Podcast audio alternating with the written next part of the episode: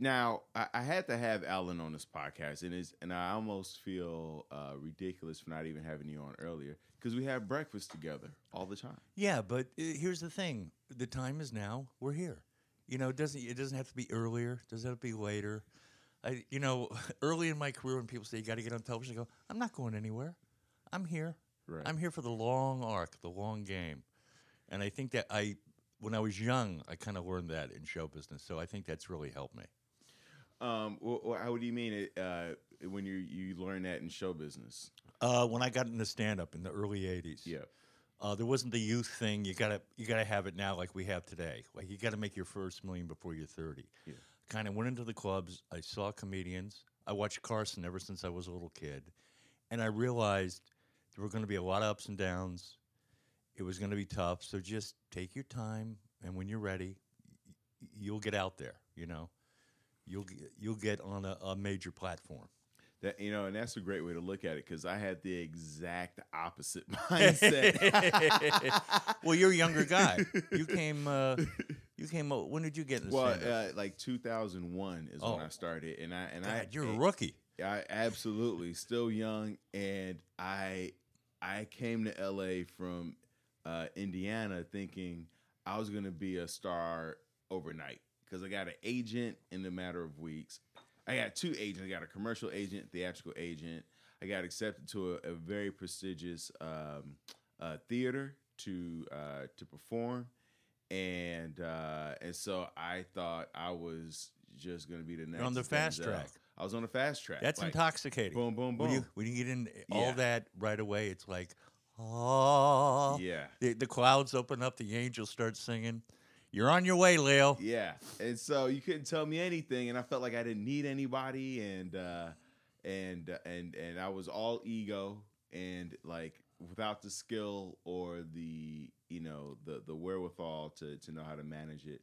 And uh and so life like you said it it, it has had it start the, the down started coming Mm-hmm. and and now I'm like now I'm all about like yeah just take your time be present yeah, you get you get whacked in the head a few times, and you, and you go, oh, oh, okay. Am I going to quit? No. Am I going to kill myself? No. I'm going to keep going. Yeah. I got an early gig in '84, maybe three or four years into it, maybe two years into stand up. Lorne Michaels cast me. Ooh, It was a, it was his first show after Saturday Night Live. yeah And I, well, this is it. I'm working with Steve Martin, Gilda Radner, John Candy. I'm, I'm. After this, it's going to be maybe small parts in movies and bigger parts in movies. So I had an ego, but I tried to keep it as chill as I could because I also had low self esteem. So I had to push me, pull you, you know, growing up. That is uh um that's a dangerous combination, right? Have a high ego sense of self and then have low self esteem at the same time. But I kept it uh, on check as much as I could, you know, because it was just the way I was raised. uh, how so? Well, I was a wise ass in school, and uh, I was a classic underachiever. Didn't make good grades, uh, and uh, uh, did two tours of seventh grade. You know, but I, I I had a good time making people laugh, having friends. So I knew I was going to be okay if I just got to New York. Ever since I was a kid, if I just get to New York and get into show business, I'll be fine. And that's what happened. It was tough, but that just the dream and then the reality of going to New York. And when I went there, I was still scared to death, Right. you know. But I think knowing what I wanted to do at eight years old, I wanted to be an actor, was gold. And it was not uh, supported at all. People thought I was out of my mind. My parents went and saw my plays at school Yeah. when I was in college in Miami. But I had a high school counselor tell me, you can't be going into show business. I told him my exactly what I was going to do. Yeah. And he said, "Wh- what? You, you got to get a job. You, you, you got to have some security in your life. Wow. He thought I was out of my mind. And this is 1972, 73 Yeah. just to give it a time frame. Now, if a kid goes to his parent at 70, you know, i- at 17, 18, he says, I want to be an actor, I want to do this, they're going to encourage him because you know it's not good to piss on people's dreams, especially when they're young. Absolutely. Absolutely. Yeah. And so how did you you know, how did you have the enough strength and resilience and persistence to to keep going when everyone, I mean, Now, it wasn't- most eight year olds. Yeah, well, yeah. Well, I I got uh, cast in a kindergarten play when uh, at Catholic school. I played a little priest. This is 1960. There's an expression back then: children were seen and not heard. right. It wasn't just an expression; it was a philosophy. You know. So I sat uh, as a six-year-old looking out at the sea of grown-ups who came to see their kids graduate, and they were laughing at me and with me, and I found it very intoxicating. I thought, this is fantastic. Adults are focusing on me and making people laugh was such a high that ever since then, it was important for me to be funny. It it is intoxicating. You know, I I you know, one of the hardest things is people think like for a performer, at least and tell me how you feel, the performance isn't the tough part or even the pre-show, it's after the performance of like how do I decompress? How do I slow it down? How do I It's a great problem to a, have. It's a great problem to have. it's right? called a champagne problem. Oh, is that what it is? yeah, because if you go out there and you eat it or you do a, a set that's just okay, Yeah. it's it's killer. Yeah. you know. But you got to process the good and the bad. Uh, you know, usually the drive home, I chill out, or if I'm on the road, go up to my room, uh, take a hit of weed, watch an old movie, uh, read. I got back into the reading habit, thank God. Uh, What do you mean, thank God? well, because with Netflix and all these great shows now on television, at the end of the day, I, I just want to absorb. I don't want to. I don't want to read because you know I, I write sometimes during the day or I go on auditions. Yeah. So I don't want to sit down and read a book. I just want to come home and look at the television and, and watch an old movie or something on Netflix or documentary. Right. But when I was in the UK recently, in April of uh, 2019, if you're listening to this whenever you are, this could be an archive. Yeah, you know, absolutely. Because after you and I are long dead and gone, and some kid pulls a sound chip out of a nuclear rubble and says, "Well, I'll listen to this." These are guys talking in the, the 21st century, Right. you know. Um, I would take trains from London to Birmingham and Wales, and on the train, it's so peaceful, and nice. I would grab a book, and I started reading, and I got back into the reading habit. And then I went to Berlin, and I would go home after shows at night, and I would read, and that helps helps me. So I'm really happy I'm back to reading more, you know, because I, I read when I was younger. Uh, you know, I'm the same way. I just got back into reading more, and uh, I think what got me out of it is I was reading too many uh, self help books, and it was just I was kind of reading the same thing over and over, and then I, I just kind of fell out of love with it. And then I had a friend tell me to read Moby Dick because she said that uh, she said my she's like if of all the fiction characters that she's uh, read, uh, I- Ishmael? yeah, I re- I resemble uh, is Ishmael the, the captain? Right. No, not the captain. No, it's Ahab. Ahab, right? Captain Ahab. The, the book starts So- "Call Me Ishmael." Ishmael. So Yeah. Ishmael's the guy who is narrating the, the Right. story. It's his story Um, or his point of view. right. So, uh, so I started reading it, and and even though there's a lot of words in there that um, I don't understand, and not because of the time, because uh, he's he uses some big words in that book. Yeah. And I'm like, but it's great because then my brain is like, oh, I wonder what that means. I wonder, and I understand it within the context, but it, it really does uh, work your brain um, in terms of picturing uh, the different things and thinking about it, and then um, you know figuring out what the words mean within the context of the of the conversation. But I feel much better reading than I do after you know watching something like Game of Thrones. You know, I feel Right. tense after watching TV, but I feel relaxed after I've read something. Or you could watch something even inspiring on television. But there's the process of reading that you can you can go at your own pace. Mm-hmm. It's not. And I don't read on a Kindle. I read a book, so the battery's not going to die. Mm. And you're working that muscle of what's that word? I want to find out what that word is. Which is, as you get older, is much more important, I think, to a person, an individual. Is How, the- how the- so? What do the mean? definition of words. It just you come across a word you've never run across before, and you're you're a- man. You're in your forties. At 43. Yeah. So oh, that's something new. That's always going to happen. You there's always words I run across. I have no idea what they mean, or I remember and forgot what the defini- definition is. And sometimes I've used words I forgot their definition, and I've been called on it, and I've had to look the word up. You know, so you got that uh, bullshit happening. It is. It's fun to uh, hear a word that you've never heard before, or that uh, I get excited when I hear words that I've heard a million times, but used in a different context.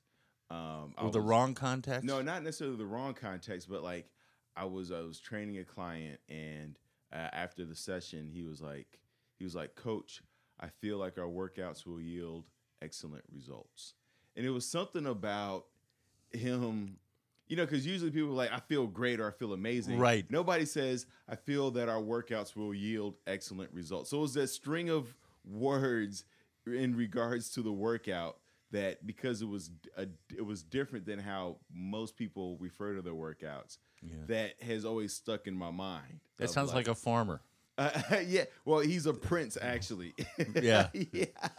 He's like, I feel like the work will yield excellent results. Well, he's around people that use uh, that kind of language, or he's read something Yeah, recently, absolutely. or that uh, it's interesting. Like when I go, when I was just in England, you know, the way people articulate themselves and the way they communicate is is kind of more minimalist than it is certainly here in California. Like they like the economy of words. Like Yes, they're, straight to the point. yes. Where here we just ramble on. Sir, is uh, that street down there? Indeed. That's it. You know, is it of yeah? It's yeah, it's right up there, buddy. Yes, indeed, that kind of thing. And it's not coming from you know someone from Buckingham Palace. It's just coming from a dude on the street. right. Am I Like heading they all toward- talk like that? If I go up, will I hit St. James Park? Indeed. You know, you're on the right path. It says it says it all. yeah. You know. I, yeah, I, I, I, I, I too am fascinated when people uh, having a, can say so. Uh, like, uh, there's a, and you would love this. There's a conversation between Mark Zuckerberg and uh, Mark Yuval- Zuckerberg. Uh, Mark Zuckerberg, the Facebook guy. Mark. Mark Zuckerberg. Yeah, you said Yeah. Martin. Oh, I did. Yeah, I was just Uh, saying there's a Zuckerberg okay. out there. I don't know. I'm here to learn, Leo. and uh, uh, the uh, New York Times bestselling author Yuval Harari, who's written Homo Deus and uh, Homo Sapiens. Uh, yeah, and um, and so Mark Zuckerberg for ten minutes is talking about how great Facebook is and how it's used to connect people, and then uh, Yuval just chimes in at the end and he says, "There's a difference between connecting people and harmonizing people." Boom, done. yes. And you can just see the look in Mark Zuckerberg's face of like, he's like, because you can connect a lot of people and it bring and it could bring disharmony. There's a lot of you know countries and companies and people have come together and it's it's caused wars and and uh, and and famine and, and things like that. And uh, so it was just a that economy of like just boom, just getting to the Harmonizing, very different word. And connection can bring conflict. absolutely, You know. absolutely. Where harmony is it. I mean, there's no explanation after that. it's a you know it's a beautiful thing you know Mhm. i see that you have the word begin on your because we're in allan havey's uh, uh home office and uh you have the word begin on top of your desk what what does that word mean for you Well, um, I saw it on a bike path uh, here in uh, Santa Monica. They have a little black and white sign. It says bike path has a bike, and then a separate sign that says begin. This is where the bike path begins. And I just liked it.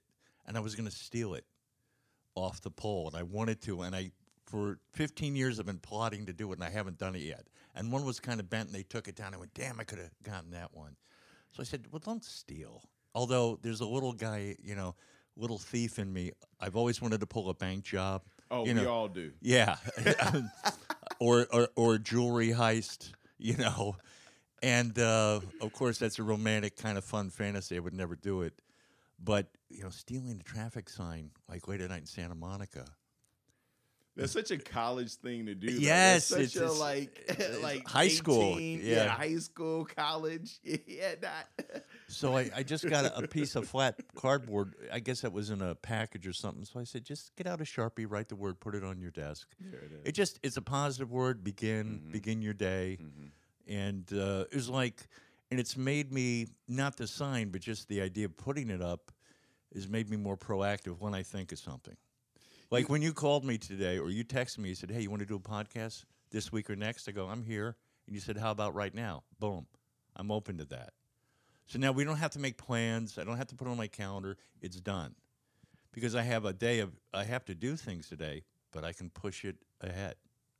You know, I, yeah, because I, I I love that idea of right now because I'm a procrastinator, and if I don't do something right now or within the next 24 hours, it'll be 24 years before I do it. That long? Yeah, like like I like you know I'm I'm the, I have to do it. If I think of something, I have to do something to get the momentum of it going. So it's not necessarily about like I have to complete it. I just have to take an action step, whether it's writing it down, scheduling it, making a phone call. Did you pick that up from something? Because Um, I, I heard it was uh, something. It might have been Tony Robbins or somebody said, if you think of something, uh, instead of thinking, oh, when can I do it? Do a little bit now to get you motivated, and that's what I've been doing the last like five, six years. yeah, You know, like oh, the garbage needs to be empty. Just get up, do it now. Like those tasks you can get done. But I, I know what you mean. Like just write out, spend twenty minutes writing notes. something you know even if it's just two seconds put something in your phone Mm-hmm. um but but there has to get some momentum going so that you you it's not it doesn't become overwhelming Right. because what's beautiful about you having begin is that most you know because when i saw it it stood out because i realized I, I don't have that mindset like i'm always thinking like do i have enough time to finish it i'm always thinking finish it Yeah. and then I go, I don't have enough time, so I don't even start it. I don't even begin.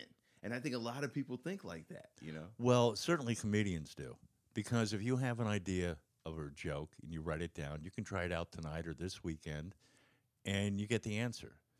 But if you're writing a script or a novel or working on a long term goal, it's it's just you just kind of have to do the reps, you know? And it's it's hard for comedians. You know, we have a great life like today. I have autonomy. Yeah, Leo, come on over now. I'm a comedian. You know, I, I have plenty of, of time during the day to finish what I need to finish today. But if you think of that, oh, I got to finish it, that task, that, that's kind of like school. Mm. You know, that's the, muscle they, you know, you start something, you finish it. Yeah, right, right, right. And now, even though you do have a lot of autonomy, you you are you are married. Yeah. So, so you, have you have some boundaries on your time. Not many. My wife, well, we have no children, and my wife keeps, you know, I mean, we have our little responsibilities, and I, I, I'm happy to do her favor. Uh, the great thing about being married is I love ma- making my wife happy, Mm. and she's not high maintenance. So Susan, uh, you know, when I go on the road, she's happy. You know, she misses me, I miss her. But if I say, "Hey, I'm going out tonight with Leo," she'll say, "What time are you coming home? Where are you going?" None of that. Just have a good time. Wow. Yeah. So it's one of the reasons I married her because we're both very independent. Yes. Um, but yeah, it's not total autonomy.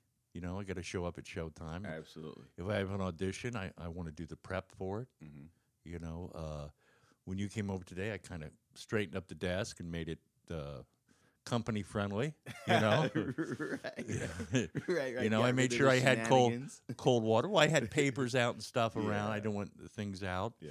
um, cold water. Do it? Does Leo, you know, does he like iced tea? Or, you know, if I have a guest coming over to the house, I kind of prep the house for that. Make sure the bathroom's presentable, that kind of thing. You know, but my life is, I keep it really simple and easy, and that took practice. Um, and what do you mean it took practice? Like, was it? Did you feel like it was kind of like chaotic before, or Disorganized. disorganized? I would say I need to organize myself, and that's kind of been an ongoing thing. When I first got to New York and I was on my own, and I had my own place, I would practice putting my clothes away. Actually, come home instead of you know I'd come home and throw it on the bed or they'd be scattered, and uh, I'd I'd come home and feel anxious because everything was out. So I would practice putting clothes away. This goes in the hamper. This goes in the drawer. This goes on the hanger. Just kind of get a flow because I was an adult. I didn't have my mom, hey, come on, clean up your room. Or a roommate who said, "Yeah, you know, I can't live like this. So even though I had a roommate, he had a separate little uh, environment and I had mine. So it's, it's something, as an adult, you have to change your game. You know, I've seen a lot of, especially young comedians, they keep that childhood in their lives for 40 years. you know. And I realized if I want to be a person of the world, and that's why I went to New York. I want to be a part of this world. I had to act uh, a little differently as I got older. You know, Person of the world. yeah, I love that. You know, I just read something yesterday that said um, there's a difference between being childish and childlike, right? Right. Childish is is immature. You're reactive, uh, extremely uh, emotional, but childlike, you're curious. You're full of wonder. Uh, you're thoughtful. Uh, you forgive easily, and and I, and I think that people have confused the two. And what we want to do is get rid of the childishness, but we want to maintain that childlike. My mom is has that childlike wonder, like like you know she's 67 and she's still in awe by things, and she still wants to touch things and wants to go places and And you uh, grew up with that. late. and I grew up with that right. and I still have that. And, and, you know, so uh, when people meet me, they go, "Wow, you look." You know, I tell them my age. They say you look younger, and and I I truly believe it's because I I still am tuned into that nine year old Right. inside of me, and I. You know, And, and you're black and you age Yeah. different. Yeah. Let's let's let's put that in there. You know, I'm 64. I look 64. You know, I could be as childlike as I wanted. You know, yeah. You brothers get all the breaks, man. it's absolutely true. So, so what else are you doing to to maintain your your childlike uh, wonder? Because I know that you, Except for um, the forgiveness part, the easy. it's not. I don't have that. I will hold a grudge, well, you're- and, you're and then I'll put it right? away, and then it'll, it'll come back. and, and then no, so that's probably my the heaviest weight I lift in my life are grudges and people that have wronged me. You know, it's it's tough. Uh, but uh, all right, let's start with this. First of all, I need to thank you and Jeremy Hotz, and I think Faraz was in the room. Excuse me. Um, I was in Berlin recently. The last day I was there, I rented a bike and I fell on my bike and I hurt my ribs. I told you guys about it. Yes. And I'd done that before, not on a bike, but other incidences where I, I cracked my rib, and it and I you just let it heal. You, you can't really do anything or put a cast on it or anything. So you guys are saying, "Hey, go get X-rays." Remember that? Yes. Good. That Monday, I w- called my doctor. I said, "You know what? This sounds like advice I would give another comedian." I said, "Call the doctor. Just get an X-ray." So I went and got X-rays, and I had him X-ray my lungs my chest. And uh, the doctor called me a few days ago and said everything is normal, and it was such a relief. So thank you Absolutely. for, for the nudge. yeah. You know, The you know it because it's one of those things where even though you go it's happened before, et cetera, et cetera, you there's still a party that's like, but you don't know. You don't know for sure. and you guys were right. You go, hey man, you're 64. You need to to check up on it. And I wasn't insulted. I said those guys are right. So that wasn't childlike, but that was like, okay, if you have three people telling you something, Mm. you should do it. That's how I got into meditation. Like uh, about seven, eight years ago, three different people from different areas of my life had started meditating. And they just kind of brought it up. I wasn't reading into it, I'd heard about it for years. I used to be a runner back when I was younger, so that was my form of meditation. Right. So I started meditating. And- Um, go ahead. and it and that has really helped. It's been the biggest thing in my life. That and that yoga ball behind you, stretching out on that. Oh, this. yeah, I got. it's a the stability ball. Yeah. yeah, yeah, that's what they call it now. yeah, yeah, yeah. And so, so when you meditate, is it like transcendental? Or are No, you just- chanting, or what? I'm not doing? chanting. I have my own uh, mantra. Sometimes I say thank you. Sometimes I say love. But I just kind of breathe for 13 minutes and 13 seconds because 13 is my lucky number. So I do that in the morning with morning pages, and that's how I start my day. Uh, Okay, so I want to unpack a few things. Uh, how how did thirteen become your lucky number? Uh, in 1986, I was uh, booked on Letterman, my first Letterman, and it was November 13th. Mhm. And it was about six weeks before. So when I heard the date, I go, okay, 13. I decided then when I got booked, that's going to be my lucky number because, you know, it's traditionally a bad luck number. So I said, I'm going to make it my lucky. And I had a great uh, premiere on Letterman, and a few comedians said, 13th, huh? Yeah, yeah, yeah." You know how people do that? Yeah. They kind of put those little doubts in your Yeah. head. you know, your friends, and I'm making quotes, you know, your colleagues. Uh, that are happy for you, but there's that subconscious envy and stuff, which we're, we're all guilty of, you know. Um, and uh, so that's how 13 became my lucky number. Wow. Oh yeah, I didn't know And if it was tied to your 2013 stars or anything. Like No, I don't do that shit. Cha- charts. I mean, I read horoscopes, but I don't, you know, I don't really don't give a damn about that stuff. I feel I'll I'll be in the groove as much as I can and watch for signs. You know. Yeah. look both ways. Try to eat right. Drink. Be- begin. Yeah, begin. Drink some water.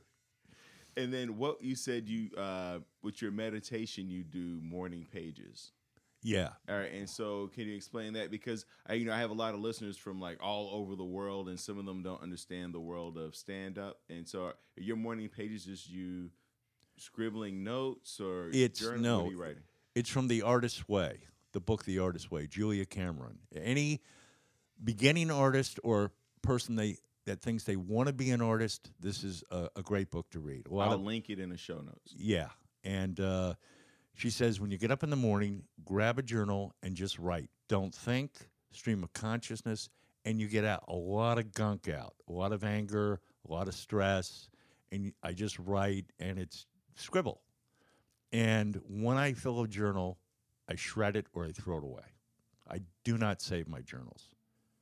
You know, that's interesting. I have I have not done that, but I have thought about doing that because to me it's all about where I am now Mm-hmm. and then moving forward and I don't want to revisit the the past cuz then it, it can bring up some stuff It's not about the past. It's let what go. Well, you're just bringing up stuff in your head Mm. or stuff you buried. And the thing about getting up in the morning is like you just write, write, write three little notebook pages. Or if you don't have time, just one page. Mhm. Or if I'm on the road, I take a legal pad, I rip out a page, right on the front, right on the back, crumple it up, throw it away. Just kind of get your head out. Like you were saying about words that you thought you knew and then you had to relearn. We always have to relearn. You know, we always have to, like, where is, uh, what's next to Germany? You know, geography. Right. You know, we always, we're always relearning or revisiting things. And it's not about living in the past, it's about just refreshing your brain. You know, like if you, an adult, and you haven't been on a bike before, and you get on that bike, the the memories that come back, the endorphins that kick in, Mhm. that bring you back to that memory of when you were a kid, free on a bike, are invaluable. You know, True. so it it helps me uh, just get the gunk out of my head, out, out of a night's night's sleep, and then the meditation after that, and then I give thanks to each day, and then I move on Why why is it so hard to forgive? because Like, it hur- hurts, man. It hurts. It hurts, and you remember it. You know, a, a baseball pitcher said the joy. He goes, the pain of losing is greater than the joy of winning. Mm. And our, and I read an article recently, and I can't quote it exactly. I'm not a man of science, but it says our minds retain the pain of what people have done because it's a survival thing. Because it reminds us not to deal with, with that situation again whether it's a particular person or a particular situation. So people walk around and think, gee, I have such negative thoughts. That's your brain working to try to help you survive. Mm. You still have to negotiate it. You can't get stuck on it. But it's not, you don't have a problem, I feel, if you have anger toward the past. You have a problem if you hang on to it all day. You have problem if it blocks you, if it becomes an obstacle. But if you have it, you kind of think about it, breathe it, let it go, and you practice doing that and you get better at it. That's why meditation is a practice. Yoga is a practice. You work out a client, you're practicing. They don't perfect it, they just work at it, and then they get really good at it. We all know athletes that were great, and then boom, they have a horrible game. Mhm. You know, they practice. You know, a, a veteran. We see veteran pitchers go out there who have great ERAs, and they got you know eight runs in one inning. What happened? You know, it happens. Yeah, it's just a part of life, and and I and I I realize like even with uh, the I call them flare ups, like whether it's uh, anger or uh, suicide ideations, that just these flare ups, and it's just like a, a picture having a bad day.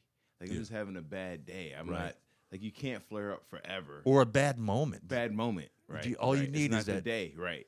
that perfect storm of this guy says that or this guy cut you off in traffic and and all of a sudden you're like back as a two year old throwing a tantrum, you know?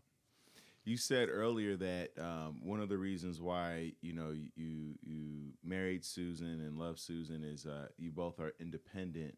What else about the relationship uh, uh, um, uh, do you love?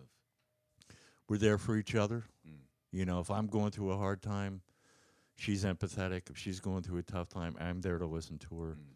And we like to share things. Mm. Like hiking or bike rides or you know, we have very different tastes.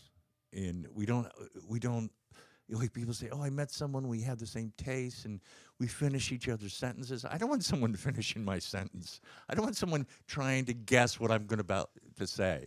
So we kind of brought our different lives uh, together and our families together, and it's it's been uh, even when it's been really tough, and it has because I've known her since '84. I've also known her a long time. I didn't marry her like after two or three years ago. Oh, I'm in love and this is it. It's gonna, you know, we've had some ups and downs in our lives, and she didn't want to get married, and we both didn't want to have kids. But there was a, a time in my life I said, "Listen, you got to be protected. I'm going to marry you, so you get part of my pension from SAG. You know, we, we got to be smart here because I had friends uh, dropping left and right, and this is like 14 years ago. Mm. You know, uh, people were dying who were younger than me. You know, in their 40s and, and now in their 50s.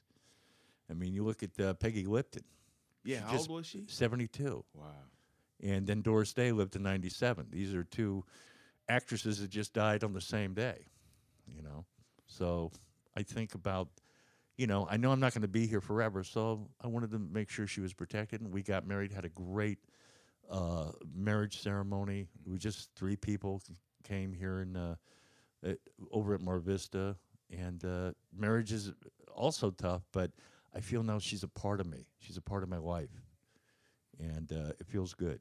Yeah, so so like you're considering her, and you know, I actually read somewhere that the more extravagant your relationship or your marriage is, uh, or your wedding, then the the more likely you you are also to get a divorce. So Really? it's very it's great that you only had three people. Oh, yeah. at the at the wedding. Well, yeah. Well, this is it for me too. Yeah. I'm not thinking she, she uh, if she does something, uh, if I get a divorce, who am I going to date again? I, I'm done. Yeah. I am done, and that's a great feeling. After being on the road for a long time, and I've had wonderful relationships, and you know, w- whether it was like a weekend affair or I had uh, a great uh, situation with uh, women in my life, and I've known some great women. They've also uh, affected my life in a positive way overall. You know, we all have women or people, I, we shouldn't say women, but people in our lives that we have romantic or sexual relationships that kind of fuck with us, you know. But I've been fortunate, most of those relationships have uh, made my life better. Yeah, you know, it's it's true. I was just talking to a friend uh, who is uh, going to hang out with some of her girlfriends, and and I was like, "What are you guys going to do up there?" She's like, "We're going to talk about men. You know, have some wine and talk about men." And I was like, "Oh, like what?" And and she had some very you know negative things to say about men in general, and I thought that was interesting. Was this recently? this is recently Yeah. and um and i just i thought it was it was interesting because you know i think a lot of people are walking around with these blanket statements about groups of people or about life. Carpet bombing. carpet bombing. Yeah. and and then they don't realize how it's affecting how they uh, show up to those. You know it's like i was walking down abbot kinney and this girl's this lady i heard this lady say to another one like people are just horrible. And i'm like you're a person. So you're a, like you're like that's what i'm thinking. I didn't say Yeah. that to her but i'm like and i'm like i'm a person. And i'm like i don't even know you haven't even met me and here you are um calling me horrible Right. you know Uh, Well, and- maybe she had a good reason just to be in that moment to say that. You no, know, you know, not taking yeah, not Yeah. take anything away from her, but I'm saying we Yeah. we we say that stuff and then and then we we we put that energy out there and then we wonder wh- why it, be, it becomes reinforced. Yeah, because they- we start to look for that. right, right. You know, listen, we've both been in that those Oh, moods. yeah. where go, fuck everybody. Yeah, Fuck everybody. I fucking had it. Yo, you want to play this game? Fine. You know. And then I meditate tomorrow, but right now, yeah, where I'm in my meditation, like fuck. yeah, You know, because when when you meditate, it's not all good. It's No, not like it's a, not. I'm not floating out of the chair like Michael Keaton in Birdman. You know, sometimes it's a tough meditation, but that's okay. That's what it's there for. It's there for you to hack through the jungle of your own bullshit Yeah. and nobody else's. I know people make meditation sound like, oh, it's so peaceful, and nobody talks about the fact that it is like uh, when a, um, a space shuttle is taking off and trying to break Earth's atmosphere, Mm-hmm. where you're just like in there, and it's like the whole thing is shaking, and it sounds like it feels like it's gonna fall apart. That's what happens when you first sit down because you, don't realize how much of your your brain has been trying to talk to you all day because you've been distracting yourself with this and that. And especially if you're new at it, you're Oh, not used to doing it. It's, oh, it's- forget about it. I it's I have a similar analogy. It's like a rocket ship goes up. You know, this is your life, and then you get rid of that one part that you don't need, oh yeah. and then there's that other part you don't need, and then it finally goes when you hit uh, the atmosphere. That the last part breaks off, and it's just a capsule. And you want to get in the meditation and in life to that capsule, just floating around. You know, which basically you don't have to do a lot. So if you, if you can if you can make your life when you take off and jettison all that b- stuff that you no longer need, it Yes. got you somewhere. yes. I got to get rid of that now. There's certain things in life. Oh, now I can get rid of that part, and now I want to float and be the capsule, and then still have a journey. You still have a purpose, but every now and then you wake up. Fuck! I got the whole rocket. I, I got to blast off again. You know, shit. I already did this. You know, nope. Do the countdown. get off, or you know, just deal with it best you can.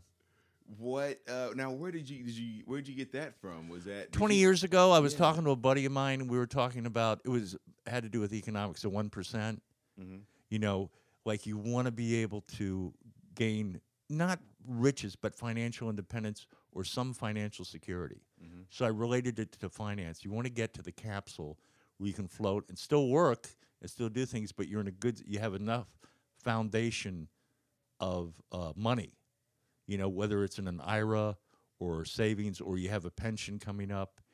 And then, you know, eventually, if you're lucky, you live and you get Social Security, you know.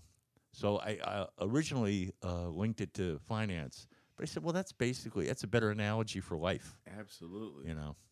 Yeah, because th- I guess my question then is, what are the things you're letting go as you're getting to the space capsule financially?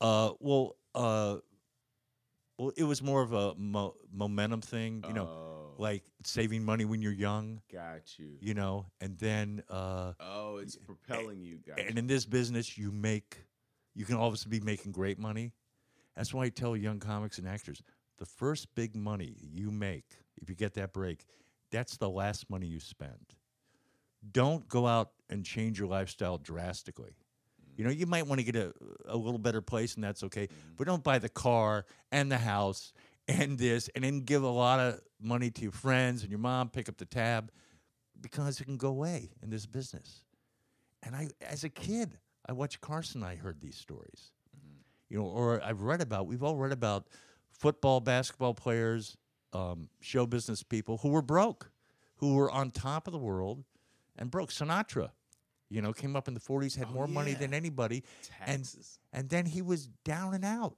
in the in the late '40s, early '50s. It, yeah, it's it's so fascinating. I, I'm just now just started reading uh, Total Money Makeover. My sister um, uh, told me to read the book, and for a while I was like, I don't need to read it. And then as I'm reading, I'm like, oh, I should have read this 20 years Yeah. ago. when I was a young man, I had men in my parish tell me, "Goes, you want some advice? Sure, save your money. Okay, sure. What the hell do you know?" But but I should have listened to him.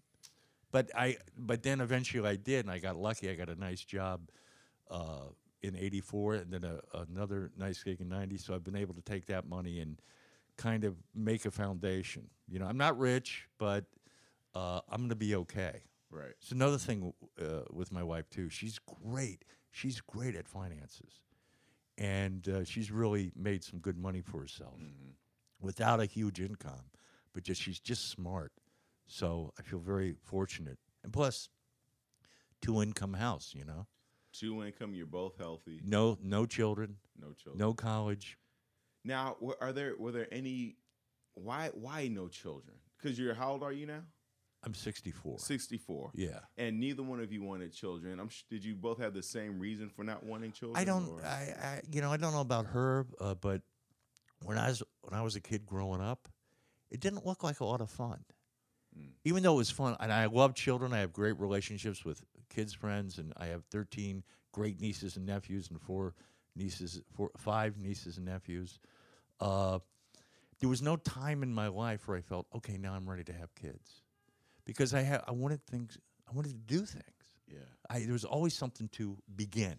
There was all there was always something new, and I felt that a child, as wonderful it w- as it would be to raise a child, and believe me, this little boy came up to me in the uh, Tate uh, Museum in London. Yeah. It was this dark uh, exhibit going on of this Japanese uh, exhibit, and he came up and he held, he grabbed my hand. He goes, "Daddy," because he thought I was his dad, and his mother came up and said, "Oh, that's not Daddy," and she smiled at me, and I smiled at the boy.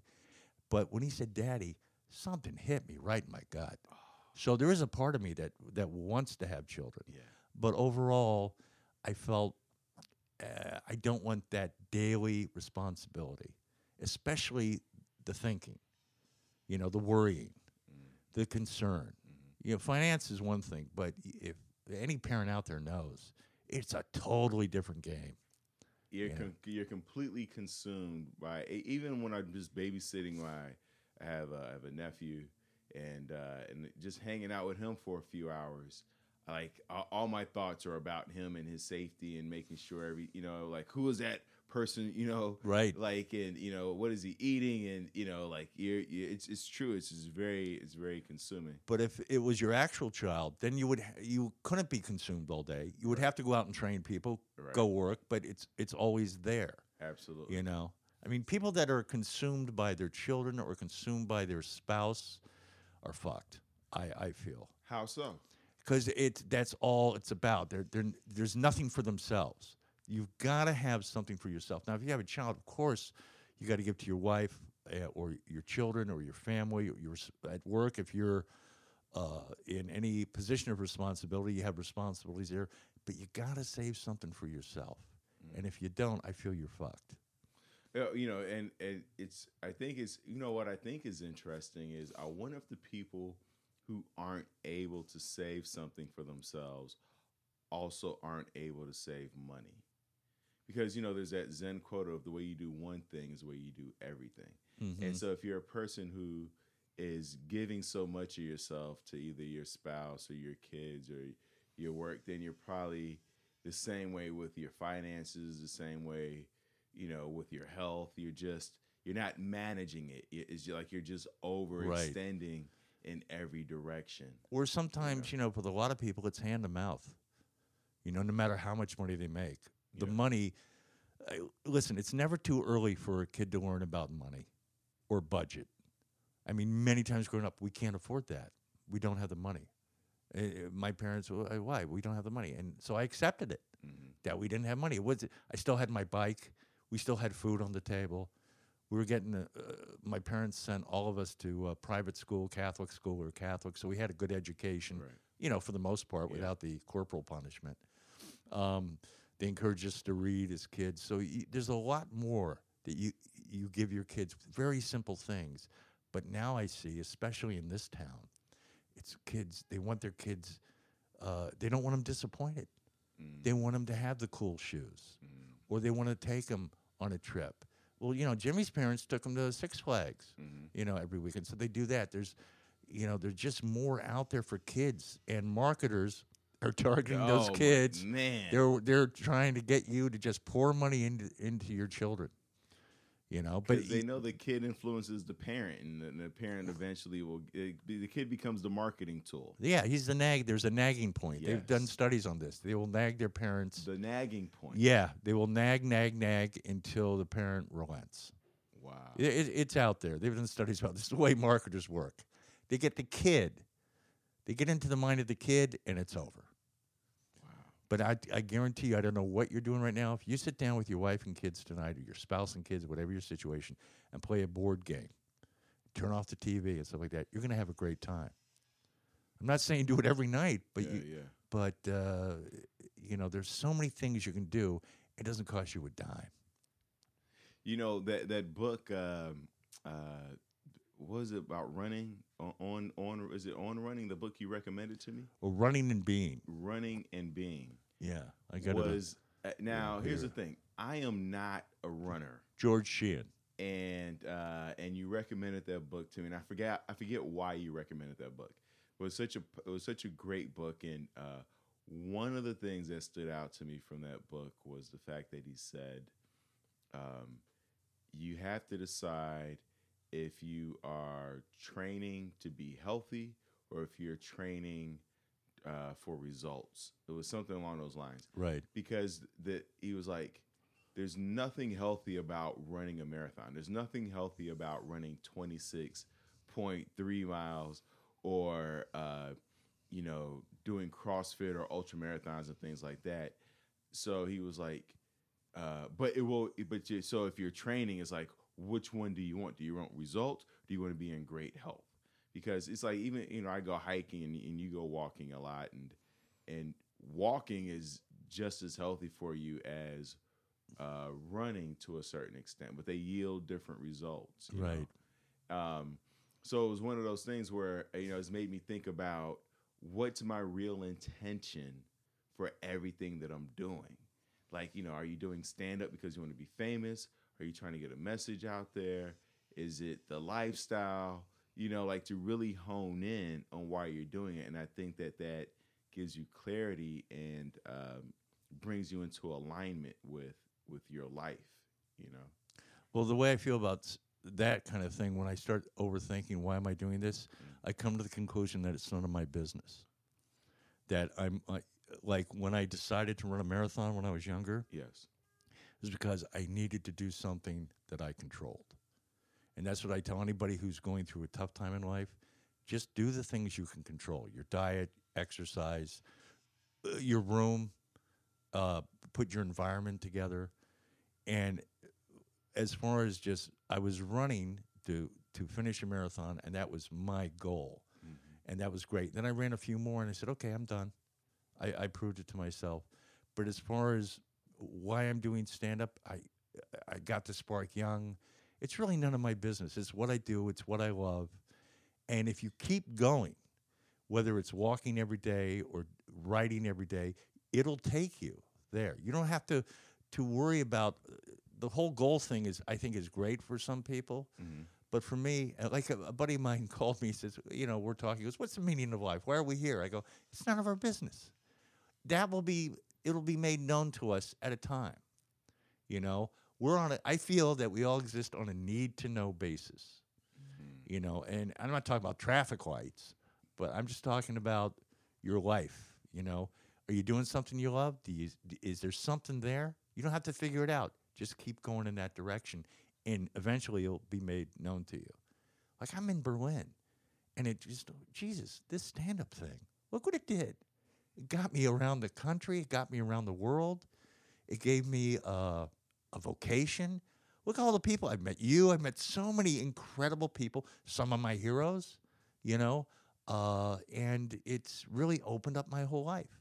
Now I didn't start with that at eight years old. Yeah, I want, you know, I want to, I want to be in show. It looks, it looks like fun, and of course I had fantasies about being a movie star, but that kind of goes away when you get into the nuts and bolts of it. When you get into college and you work on a play or you work on a scene or you're you're not in the play but you're building sets or building lights, you're there with a community of people with an artistic goal to put on the best show. You know that that is powerful. What you said. It's when you're in it. all the the the fantastical ideas and and you know wanting to be like that that does go away because you're just the the camaraderie and just the act of being involved and knowing that you're building that you're doing something that is the reward in itself you know Yeah, Bob Dylan wrote this book, and uh, in it he said his grandmother told him, "There is no road to happiness. Happiness is the road." And I think that those are very wise words, and it you know it's very simple. And I you know I know there's some of these people listening to this podcast who are rolling their eyes, but you get on that road and start working, and that's where it's at. Like trying to figure out a joke, even something simple. Where do I put the word? Or there's something funny here. How can I communicate this so it flows and makes people laugh? Mm-hmm. Or if you're a director on a film, I got to get through the scene. You're not thinking like, because then I'll win an Oscar, or then the movie will play. Just how do we get through this scene? That's all you have to worry about. You know, the moment at hand, mm. one thing at a time.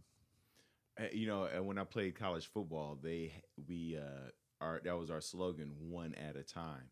We had it on our shirts, Mm-hmm. and then there was this uh, board that was above the door as we exited the locker room, and each one of us had to hit it. It said Right. one at a time, and uh, and I try to remember that when I feel like I'm my mind is racing. I'm like, you know, just do the good in front of me. Just handle. And I love that you say environment instead of room. Like you're like my instead of house, or you go just take care of your environment. Yeah, look around and see what you need, what you don't need. Jettison, like the rocket. Let's get rid of some books. Let's. I don't need this. i I was looking when I was over in uh, UK and Berlin. I was looking for a couple of books in used bookstores. They didn't have it. And then when I got home, someone mentioned this uh, mini series that was on PBS years ago. So I went on to uh, Amazon. It was like I could buy it for fifteen bucks a season.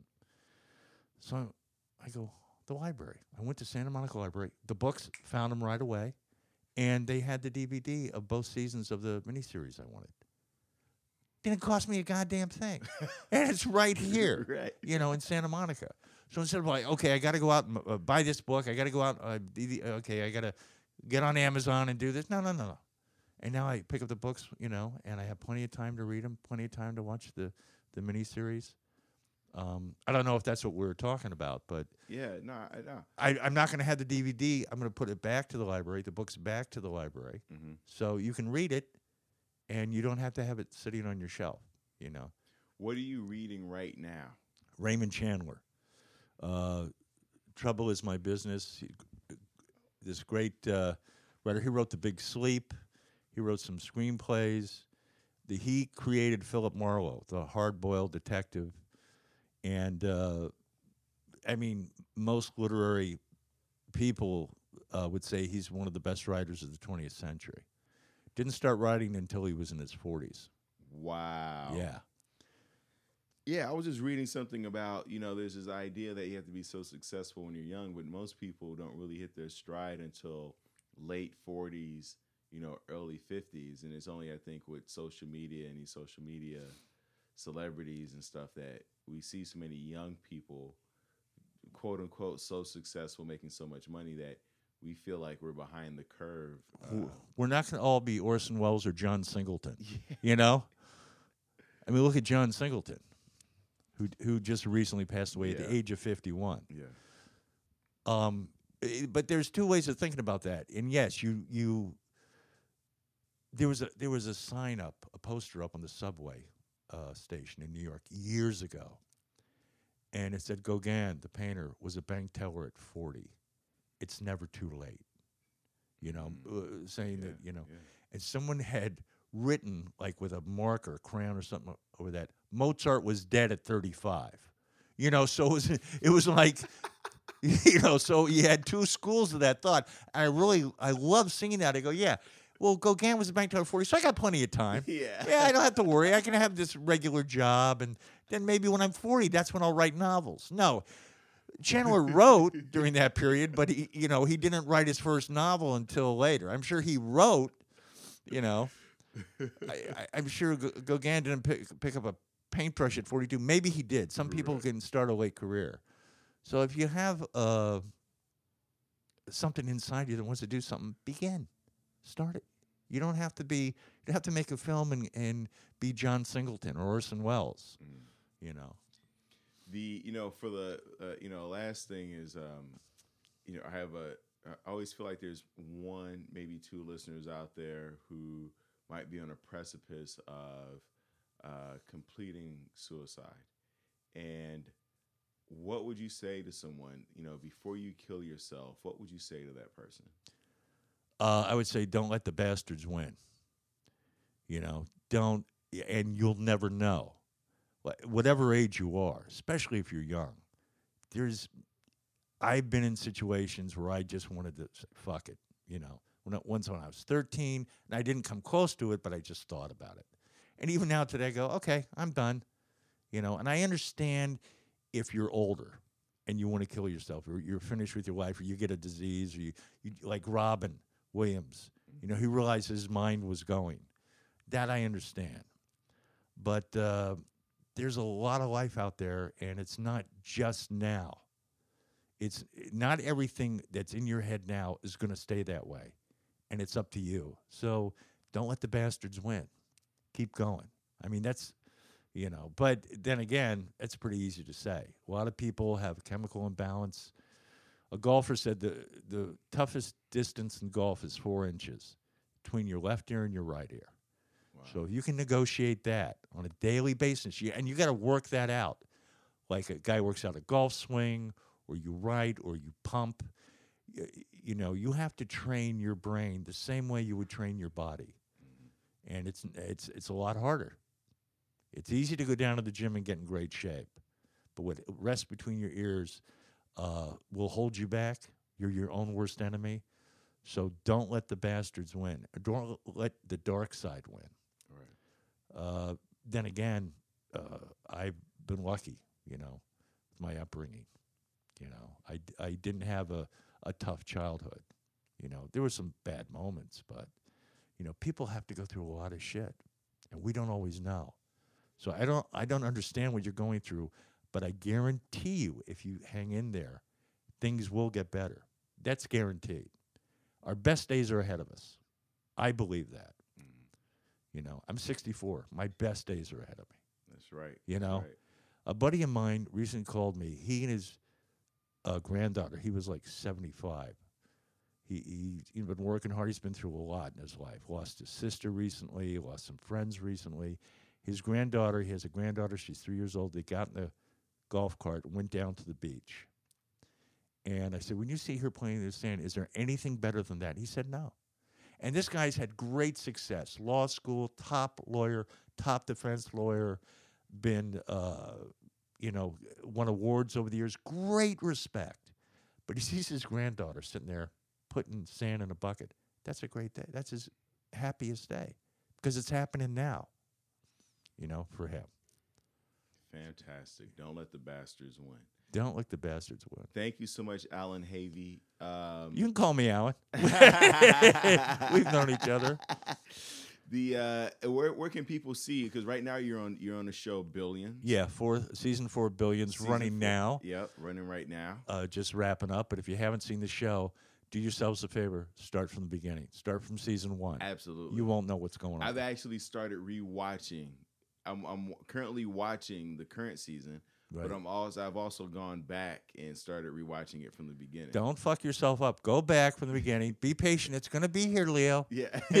you don't have to finish it today because it'll make some more sense because people Absolutely. slide back into the show. Absolutely. It's Kind of like uh, Game of Thrones. Mhm. You know, you would never watch Breaking Bad haphazardly. It's a Right. it's a linear kind Right. of a story. Absolutely. That's what I love about Raymond Chandler too. It's Okay. like and I'll link that book in the show notes also. Uh, the the uh, I think the first book to read is probably his best, called The Long Goodbye. The Long Goodbye. Yeah, Okay. and it's like 53, so it's sexist, it's racist, uh-huh. it's America back then. Right. You know, so don't don't Read it in context. Yes, don't uh, you say oh Don't, don't, don't yelp about it. yeah oh it, they, there's no trigger warning. Don't hug your pillow. Yeah, the, the real the world has changed, so it's good not to deny the bullshit from the past. Absolutely. Absolutely. Great great time. I'm glad I said. I'm glad you called me. I'm glad I said yes. Thank you, brother. I appreciate it. Me Thank too. You.